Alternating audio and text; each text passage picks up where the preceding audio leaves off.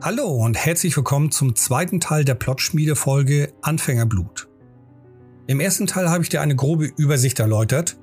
In diesem Teil geht es Akt für Akt etwas näher ins Detail der verschiedenen Szenen. Viel Spaß damit!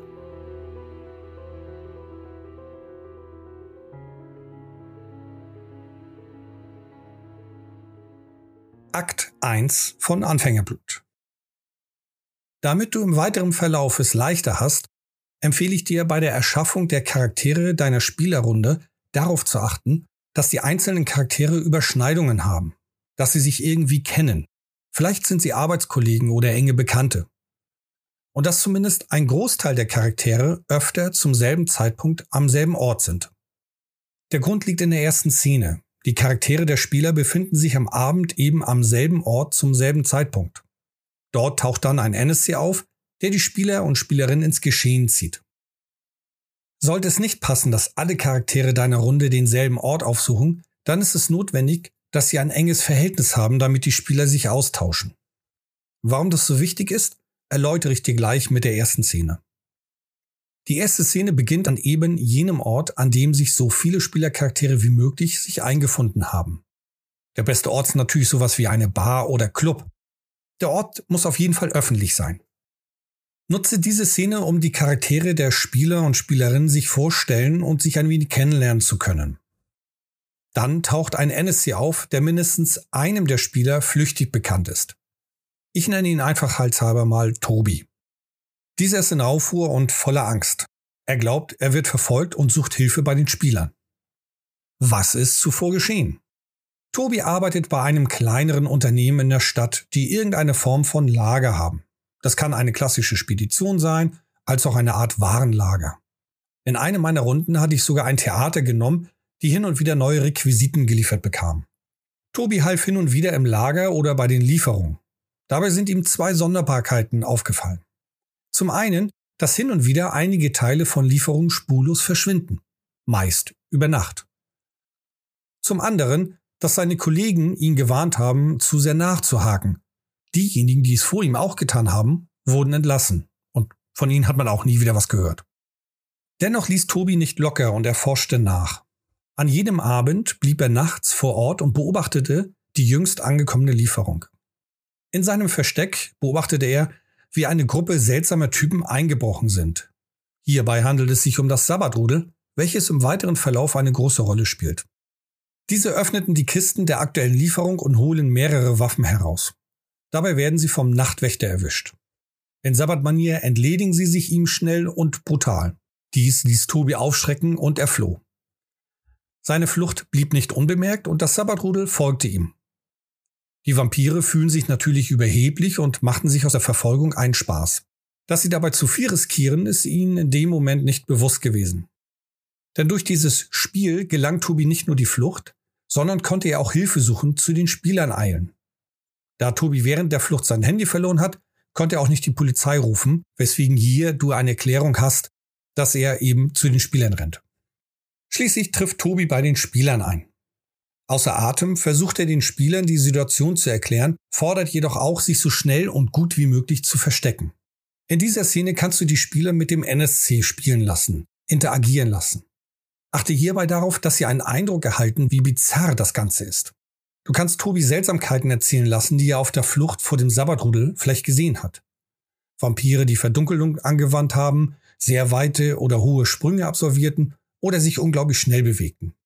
Zu einem passenden Moment lässt du zwei des Sabbatrudels auftauchen, diejenigen, welche am zivilisiertesten von dem Rudel sind. Diese dringen mit Hilfe von den Disziplinen Präsenz und Beherrschung dorthin vor, wo sich die Spieler aktuell mit Tobi befinden. Die beiden Sabbatvampire können durchaus auch ihre Disziplin auf die Spieler anwenden, um ihnen die Macht der Welt der Dunkelheit anzudeuten. Vor allen Dingen funktioniert das sehr gut bei Spielern, die Vampire noch gar nicht kennen.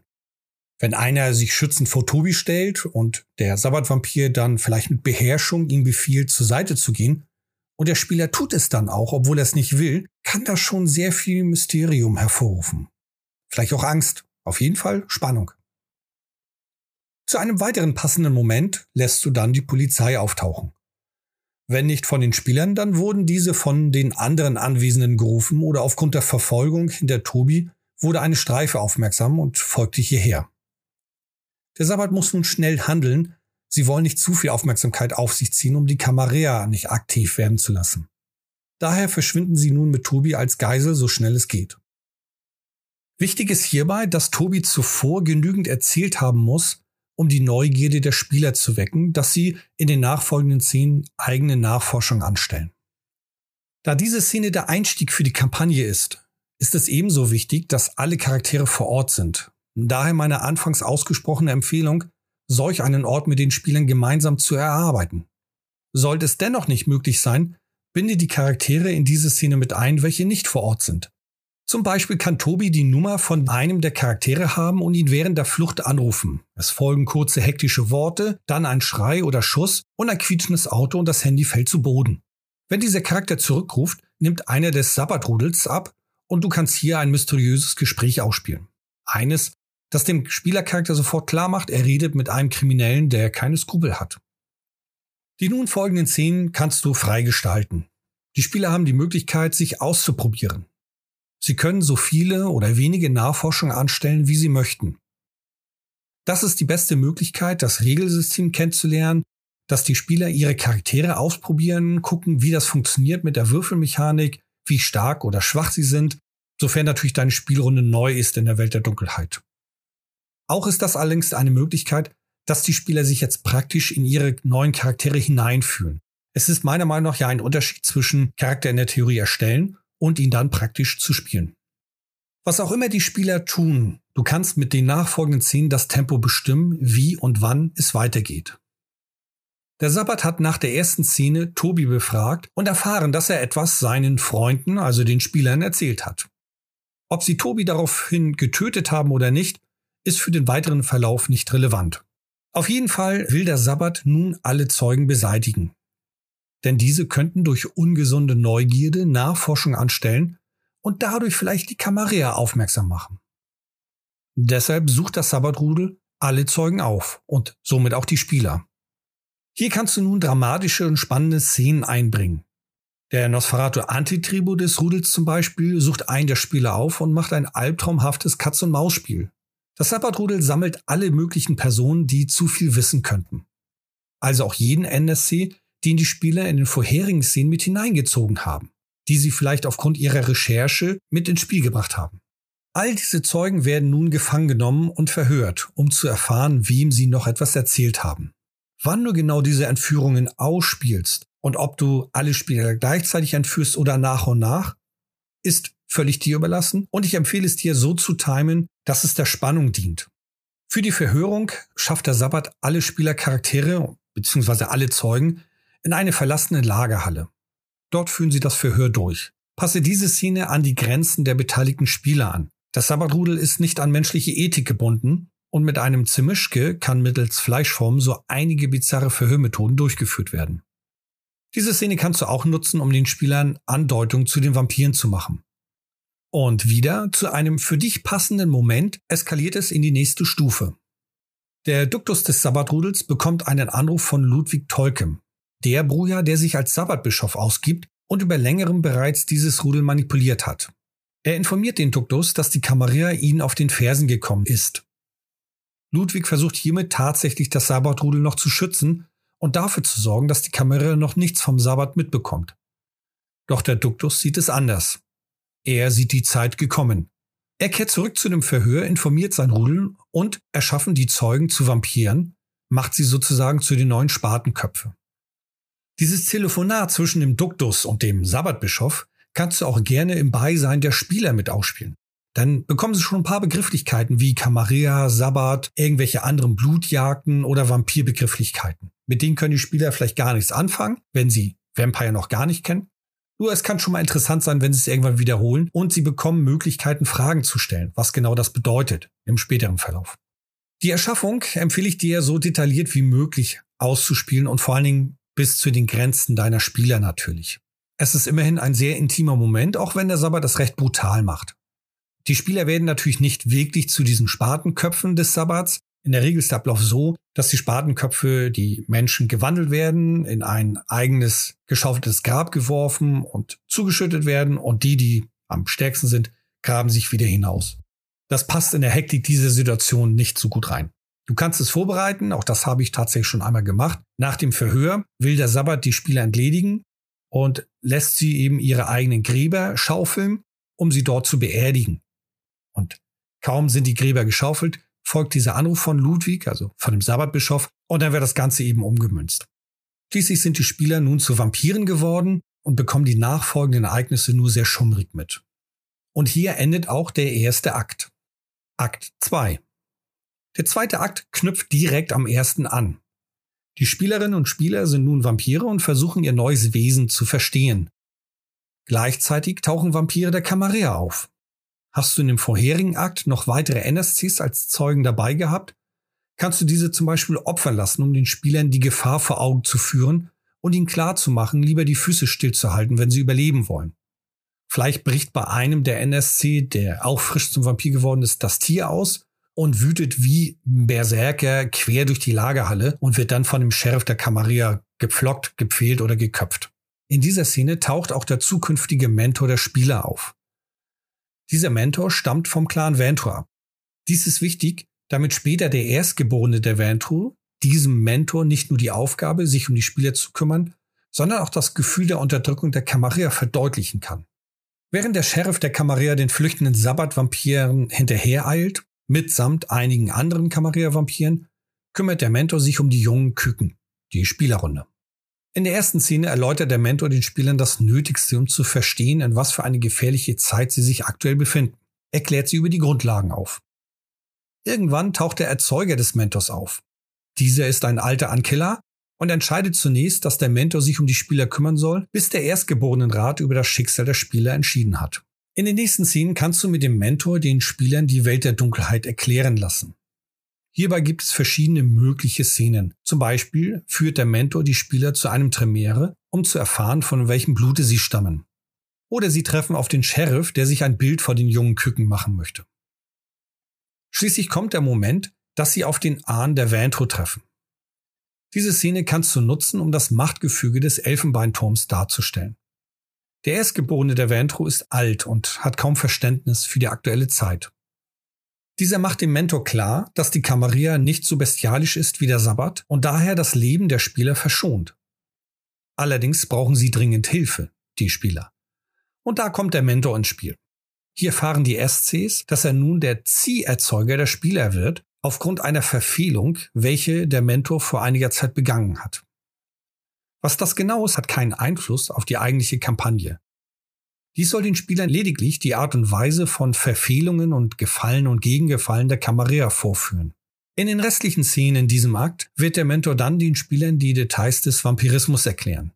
Wie jagen sie nach Blut? Wie gehen sie mit ihrer neuen Existenz um? Die Unterschiede der Clans, die Camarilla, Sabbat, die Tradition. Hier hast du genügend Futter für viele, viele Szenen, um den Spielern und ihren Charakteren in-time als auch out-time die Welt der Dunkelheit und die Welt der Vampire ihnen zu erläutern. Akt 3. Den dritten Akt startest du, wenn die Spieler ein gutes Verständnis für das Vampirdasein bekommen haben. Der Mentor möchte so schnell wie möglich die Verantwortlichkeit über die jungen Küken loswerden. Denn nach der Tradition der Camarilla ist er für alle Taten der Spieler verantwortlich. Und das ist bei so vielen unerfahrenen jungen Vampiren sehr gefährlich. Jeder Fehltritt der Spieler fällt auf diesen Mentor zurück. Daher ist dieser bemüht, dass die Spieler so schnell wie möglich allein weiterleben können. Andererseits muss der Mentor sich auch um seine Geschäfte kümmern, was er nun nicht kann, da er die Spieler an den Backen hat. Gerade seit einiger Zeit hat er bemerkt, dass irgendjemand etwas gegen sein Unternehmen vornimmt. Hier habe ich einen kleinen Zwischenplot eingebaut. Dieser Plot sollte den Spielern die Möglichkeit geben, mit ihren neuen Mitteln etwas zu recherchieren. Sie haben Disziplin, sie haben neue Möglichkeiten und sollen sich darin ausprobieren können. Gleichzeitig traten sie zwangsläufig in Kontakt mit anderen Vampiren. Welchen Plot ich hier genau eingebaut habe, werde ich in einer weiteren späteren Plotschmiedefolge detaillierter erläutern. Du kannst stattdessen auch jeden anderen kleinen Plot einbauen oder einfach kleine Szenen integrieren, in dem sich die Spieler ausprobieren können. Entweder zu Beginn des dritten Aktes oder spätestens zum Ende ist es nötig, dass die Spieler sich um ihre Zufluchten kümmern. Gegebenenfalls wird der Mentor sie dazu bringen.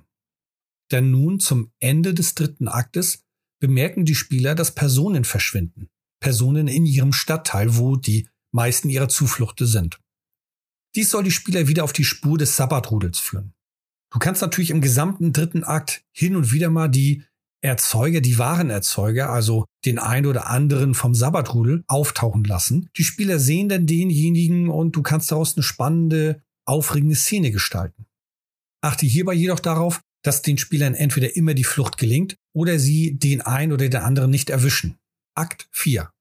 Die Spieler haben nun irgendwie mitbekommen, dass Personen in dem Stadtteil verschwinden, in dem sie ihre Zufluchten haben. Die Spieler werden dann Nachforschung anstellen. Um ihre Motivation zu steigern, kannst du die Tradition der Maskerade mit einbringen. Wenn die Spieler ihre Zufluchten in diesem Stadtteil haben, gehört es auch irgendwie zu ihren Verantwortungen, die Maskerade zu wahren.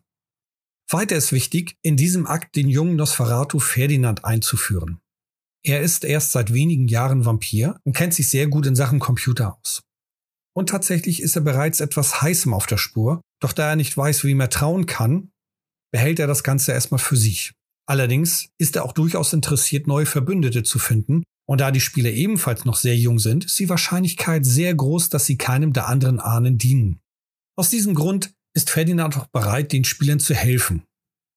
Gleichzeitig allerdings auch zu schauen, zu prüfen, ob er sie als Verbündete für sich gewinnen kann. Die verschwundenen Personen in dem Stadtteil sind Futter für ein Konstrukt des Sabbatrudels, genauer gesagt für den Zemischke des Rudels. Die Spieler sollen durchaus einer Spur in einen abgelegenen Teil der Stadt folgen können. Wie lange du sie recherchieren lässt, mach es davon abhängig, wie viel Spaß deine Spieler an Recherche haben, an Schnitzeljagden und ähnlichen.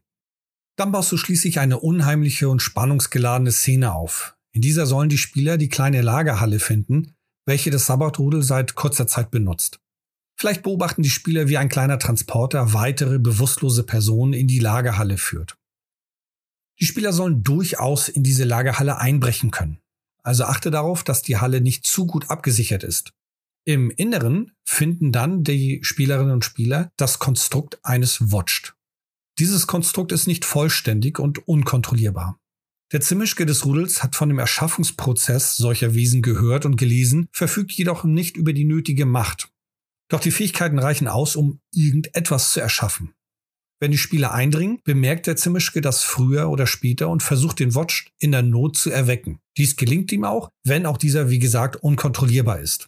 Der Zimischke flüchtet und die Spieler müssen nun handeln. Dieser Watch ist, wie gesagt, nicht vollständig. Es fehlte dem Zimischke die nötige Macht, ihn zu einem vollwertigen Watch erschaffen zu lassen. Daher kannst du hier ein wenig rumspielen. Überlebt der Watch nur ein paar Runden und fällt dann in sich zusammen? Oder ist er nicht so stark wie ein eigentlicher Watch, berserkt nur rum und greift nicht fokussiert oder gezielt an. Diese Watch sind sehr brutale, gewalttätige Kreaturen und hiermit hast du die Möglichkeit, den Spielern die Gefährlichkeit des Sabbat darzustellen, auch deren Brutalität und deren bizarren Natur.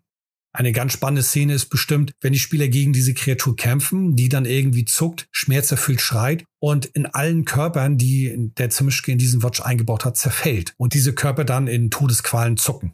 Du kannst allerdings auch diese Szene nutzen, dass sie sich gegen den Watch stellen und daran scheitern werden.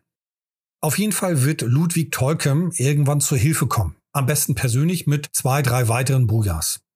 Erklärbar ist es, Ludwig selber hat natürlich auch mitbekommen, was das Sabbatrudel immer mal wieder tut. Immerhin ist er ja auch der Bischof. Also hält er auch Augen und Ohren offen, um die Kontrolle nicht zu verlieren. Und sobald der Watch einmal rumwütet, wird das bestimmt der ein oder andere Bewohner mitbekommen. Und in der heutigen Zeit mittels YouTube, Handy, was auch immer, wird er davon Wind bekommen haben und taucht dann entsprechend auf. Das ist so eine Art Joker-Karte, solltest du sehr mutige Spieler haben, die der Meinung sind, sich gegen den Watch zu stellen, obwohl der eigentlich viel zu mächtig ist. Weiterer Vorteil ist, damit kannst du Ludwig ein bisschen positiver dastehen lassen. Er hilft den Spielern, fordert allerdings kein Gegengefallen, weil er auch davon überzeugt ist, der Sabbat muss ja bekämpft und besiegt werden. Ein Hand in Hand sozusagen. Akt 5. Dieser Akt beginnt mit einem diplomatischen Kracher. Die Spieler werden sich von dem Erlebnis mit dem Watch erholen. Währenddessen hat Ludwig den Rat der Erstgeborenen einberufen. Dazu ruft er auch die Spieler herbei, die alles bisher Erlebte schildern sollen. Damit möchte Ludwig den Rat vorführen, dass der Sabbat schon längst in der Stadt aktiv ist. Hierbei fordert er den Ventro-Erstgeborenen heraus. Ludwig möchte, dass dieser sich gegen ihn stellt. Und da er den Ventro gut genug einschätzen kann, weiß der Bruder auch, dass dieser das weitere Vorgehen in gewohnter Camarilla-Manier nachgehen wird. mit Geduld und Bedacht. Ludwig lässt es während des Gespräches eskalieren. Dabei drängt er jedoch, dass nicht lange gewartet, sondern jetzt gehandelt werden muss. Die Spieler sind die ganze Zeit mit dabei und können eine Szene erleben, wo zwei Ahnen miteinander ringen, ohne die Fäuste zu schwingen. Nach dieser Szene beginnt Ludwig weitere Unterstützer für seine Sache zusammenzusammeln. Auch mögliche andere Erstgeborenen. Und natürlich auch die anderen Spieler. Du kannst sie mittels Ludwig auch dazu bringen, dass diese Botschaften austauschen. Ludwig schickt zum Beispiel die Spieler zu den anderen Erstgeborenen mit einer handgeschriebenen Nachricht und die Spieler sollen das überreichen. Dadurch hast du die Möglichkeit, dass die Spieler andere NSCs aufsuchen und treffen können und mit denen dann entsprechend interagieren. Ludwig ist davon überzeugt, dass die Kamera jetzt handeln muss, ehe es zu spät ist. Gleichzeitig wird der Nosferatu Ferdinand die Spieler kontaktieren. Auch wenn er sich noch immer nicht sicher ist, ob er den Spielern trauen kann, ist ihm doch bewusst, dass er Hilfe braucht. Er teilt den Spielern mit, dass er irgendetwas auf der Spur ist. Etwas, was ihn glauben lässt, dass es ein Verrat innerhalb der Camarilla gibt. Einen Verräter. Zum Ende des Akts ruft Ludwig all diejenigen Vampire zusammen, die seine Sache unterstützen. Sie alle sollen bestimmte Verstecke aufspüren, die dem Sabbat wohl gehören könnten. Ludwig schickt die verschiedenen Grüppchen und Unterstützer zu den unterschiedlichsten Orten in der Stadt. Die meisten sind falsche Spuren, andere sind Verstecke, welche der Sabbat schon länger nicht mehr genutzt hat. Jedoch bietet er genügend Spuren, um weiter den Verdacht aufrechtzuerhalten, dass der Sabbat in der Stadt aktiv ist. Parallel wird Ferdinand die Spieler damit beauftragen, verschiedene andere Orte zu prüfen, unter anderem auch eine bestimmte Wohnung. Die Wohnung gehörte dem Nachtwächter aus der ersten Szene im ersten Akt, der das Sabbatrudel erwischt hatte. Die Sabbatvampire haben seine Identität übernommen und seine Leiche verschwinden lassen. Selbst Ludwig weiß nichts davon. Ferdinand hat davon etwas mitbekommen, weil er der Spur des toten Nachtwächters nachgegangen ist. In der Wohnung finden die Spieler einige Hinweise zum Sabbat. Du kannst sie hier auch die eine und andere Waffe finden lassen, wenn es für deine Runde passt. Auf jeden Fall solltest du die Spieler einige Briefe finden lassen, die klar machen, dass der Sabbat mit einem hochrangigen Vampir des Sabbat korrespondieren und dieser hochrangige Vampir seit einiger Zeit in der Stadt sich versteckt hält und aktiv ist. Damit soll auch bei den Spielern das Misstrauen geschürt werden. Es gibt einen Verräter innerhalb der Camarilla. Akt 6. Der letzte und finale Akt ist durchaus actiongeladen. Zum einen spitzt sich Ludwigs Nachforschungen zu und es werden einige Unterschlüpfe des Sabbat entdeckt, die jedoch keine weiteren Hinweise offenbaren. Allerdings soll hierdurch das Gefühl vermittelt werden, Ludwig kommt mit seiner Sache voran und der Sabbat verliert immer mehr an Freiraum. Ferdinand hingegen hat weitere Recherchen angestellt und Interessantes erfahren. Er ist der Spur des Waffenhandels und der Adresse bzw. der geklauten Identität des Nachtwächters gefolgt und hat dabei herausgefunden, dass es Container gibt, die als Zwischenlager genutzt werden. Wie viele kannst du entscheiden? Es kann auch nur ein Container sein. Mach es davon abhängig, wie viel Tempo du aufnehmen willst und ob du in den anderen Containern etwas anderes finden lassen möchtest oder nicht. Umso mehr Container, umso mehr müssen die Spieler halt auf Recherchejagd gehen. Auf jeden Fall möchte Ferdinand sicher gehen, bevor er seinen Verdacht äußert und bittet die Spieler darum, die Container genauer zu prüfen. Und mindestens in einem finden die Spieler belastendes Material. Wenn sie damit nun zu Ferdinand gehen, gibt es eine letzte Aufgabe zu erledigen. Der junge Nosferatu hat eine Verbindung zwischen den Containern und einem Unternehmen ziehen können. Ferdinand ist sich sicher, dass irgendein Vampir dieses Unternehmen kontrolliert. Welcher hofft er über die internen Archive zu erfahren. Und genau dort muss eingedrungen werden. Erneut bittet er die Spielerrunde hierzu. Er ist auch bereit, sie zu begleiten. Bei dem Unternehmen handelt es sich um ein mehrstöckiges Gebäude mit entsprechenden Sicherheitsstandards. Jedoch kann Ferdinand diese zumindest kurzzeitig deaktivieren. Dann beginnt die Suche. Entweder lässt du deine Spielerinnen und Spieler den Spaß und das Gebäude nach diesem Archiv suchen, oder Ferdinand wird mit, mit dem Vernetzen des internen Netzwerkes dieses auffinden.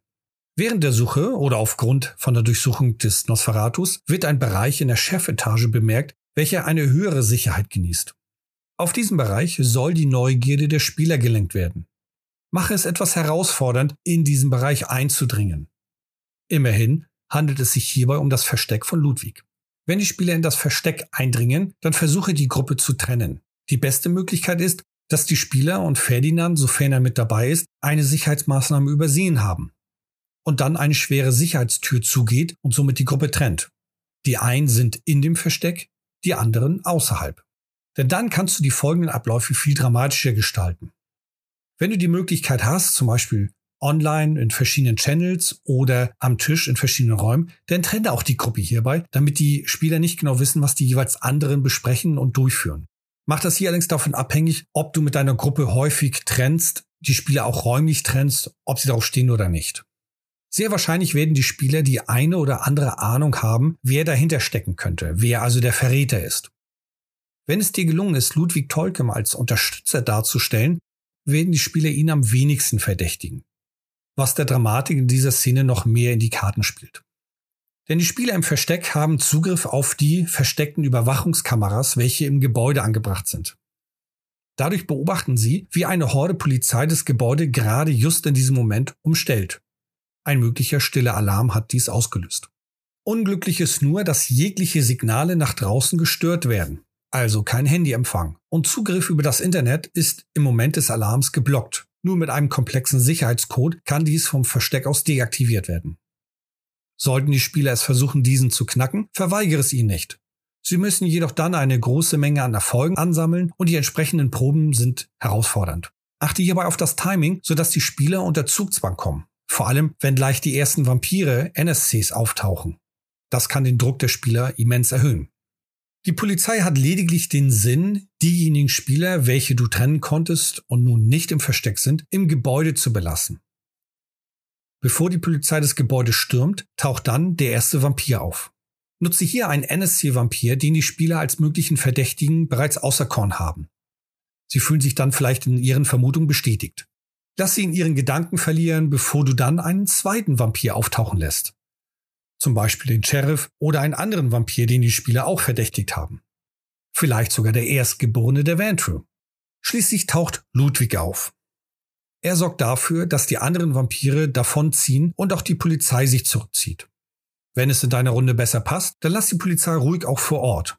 Nur sorgt Ludwig dann dafür, dass sie draußen bleiben. Nachdem sie alle weggezogen sind, bzw. Ludwig das alles unter Kontrolle gebracht hat, blickt der Bruja genau in eine der versteckten Kameras, und somit in die Gesichter derjenigen, die die Überwachungsmonitore beobachten. In diesem Moment wird ihnen klar, dass Ludwig hinter allem steckt. Bevor es nun zum finalen Ende kommt, noch kurz, was sie in dem Versteck finden. Natürlich Hinweise auf den Sabbat-Infiltrator. Briefe, die an den Duktus des Sabbatrudels gerichtet sind und vorgeschrieben wurden. Dann die Korrespondenz zwischen Ludwig und seinem Erzeuger, in dem klar wird, dass Ludwig von ihm die detaillierten Infos über den wahren Sabbatbischof erhalten hat. Und um der Dramatik eins draufzusetzen, kannst du den Sabbatbischof geflockt in einer kleinen Kammer in diesem Versteck finden lassen. Das gibt dem finalen Ende gleich noch eine interessante Würze. Auf jeden Fall stehen die eingesperrten Spieler im Versteck vor der Situation, dass Ludwig gleich auftauchen wird. Der Erstgeborene der Bruja. Die Spieler haben zu diesem finalen Ende mehrere Optionen. Sie können sich Tolkien unterwerfen. Dieser wird sie nicht gleich sofort angreifen, sondern versuchen sie auf seine Seite zu ziehen. Der Preis ist nur das Blutsband, um ihre Loyalität zu sichern. Doch damit stellen sich die Vampire auf die Seite eines Vampirs, der entweder aus ihrer Sicht zum Sabbat übergelaufen ist oder die Tradition der Kammerer mit Füßen tritt. Sie können sich auch gemeinsam gegen ihn stellen. Abhängig der Größe deiner Spielrunde und mit Ferdinand ist das nicht unbedingt unmöglich. Wenn die Gruppe getrennt ist, macht es das natürlich etwas schwieriger, doch vielleicht lieben deine Spieler genau solche großen Herausforderungen. Als drittes können die Spieler den geflockten Vampir wecken und diesen gegen Tolkien werfen. Vielleicht gelingt ihnen die Flucht, wenn die beiden sich gegenseitig bekämpfen. Oder es opfern sich einige der Spieler, damit die anderen entkommen können. Wie geht es danach weiter? Auch wenn hier diese Kampagne endet, kannst du eine eigene daran anknüpfen. Hat der geflockte Sabbat-Vampir überlebt? Wenn ja, was wird er machen, wenn er sich erholt hat? Konnten die Spieler fliehen und Tolkien überlebte? Wenn die Spieler keine Beweise haben, leben sie nun sehr gefährlich. Tolkien wird, sofern er überlebt hat, das Gebäude zerstören und alle Hinweise vernichten. Haben Tolkien und der geflockte Vampir überlebt, wird das Chaos gewiss ausbrechen. Oder konnten die Spieler das Ganze überleben und haben genügend Beweise? Dann sieht sich der Vantru Erstgeborene noch mehr im Recht und wird gewiss Prinz der Stadt. Ist das, was die Spieler wollen? Oder arbeiten die Spieler mit Tolkien zusammen? Ein Blutsband ist sehr schwer, doch vielleicht gelingt es ihnen, dieses zu brechen. Vielleicht sogar mit Hilfe der Tremere. Es gibt viele Möglichkeiten, wie es weitergehen kann. Nur die Chronik Anfängerblut endet genau in dieser Szene.